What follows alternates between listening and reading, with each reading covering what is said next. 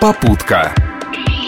Удачного понедельника всем тем, чья свобода передвижения не зависит от расписания пригородных поездов. В ближайшие секунды еще раз поздравим псковичей с возвращением электричек. Но остальные несколько минут посвятим новостям из мира автомобилей и безопасности дорожного движения. С вами в пути Виталий Михайлов. Прошлая неделя дала очередную порцию размышлений о том, что виноваты в ДТП далеко не только одни водители и пассажиры. С чего бы начать? Да вот хотя бы с ям. Начальник управления городского хозяйства Алексей Захаров пообещал ликвидировать все ямы, которые не соответствуют ГОСТу. Об этом главный коммунальщик Пскова, не моргнув глазом, заявил на областной комиссии по безопасности дорожного движения. То есть все остальные ямы, видимо, останутся. Не смейтесь, по ГОСТу и по мнению УГХ вполне безобидными выбоинами на дороге являются те, что шириной каких-то 60 сантиметров, длиной 15, а глубиной 5. Подумаешь, на дороге куска асфальта величиной полметра нет, пустяки какие. Если бы еще у каждого из нас с вами вместо легковушки танк или бульдозер был, и вообще говорить не о чем было.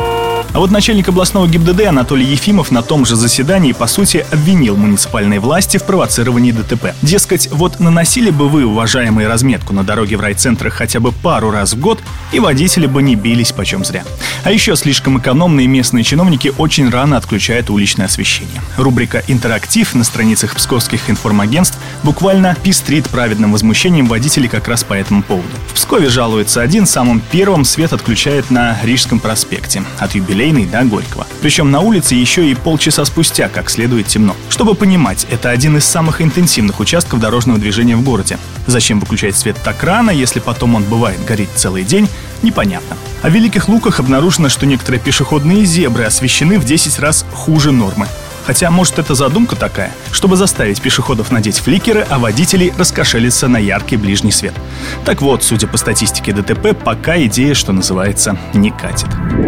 Да и к тому же до пешеходных переходов еще добраться надо, а этому всерьез зимой мешают сугробы и налить. О таких обыкновенных вещах начальнику областного ГИБДД почему-то приходится напоминать все тому же управлению городского хозяйства. А те честно отвечают, дескать, на ваши замечания, конечно, реагируем, но устранить их все не удается. Тут, как мне кажется, все дело в авторитете того, кто делает замечания. Вон у Путина с электричками как быстро получилось. Не просто на наших дорогах и псковским инвалидам, причем не только на коляске, но и за рулем. Главная беда – нехватка специальных мест на парковках. Да и те, что есть, обычно бывают заняты здоровыми, во всех смыслах, водителями. Впрочем, люди с ограниченными возможностями говорят, что не в обиде, просто потому, что эти самые спецстоянки для инвалидов не соответствуют нормативам. Вот, положим, висит знак такой стоянки у центральной аптеки. Но остановиться здесь для колясочника – это еще полдела. Главное, выбравшись из машины, залезть на здешний бордюр, что из-за его высоты представляется совершенно безнадежным делом. Поэтому, говорят инвалиды, брать штрафы со здоровых людей, которые ставят машины на эти места, бессмысленно. Это и так стоянки исключительно для них.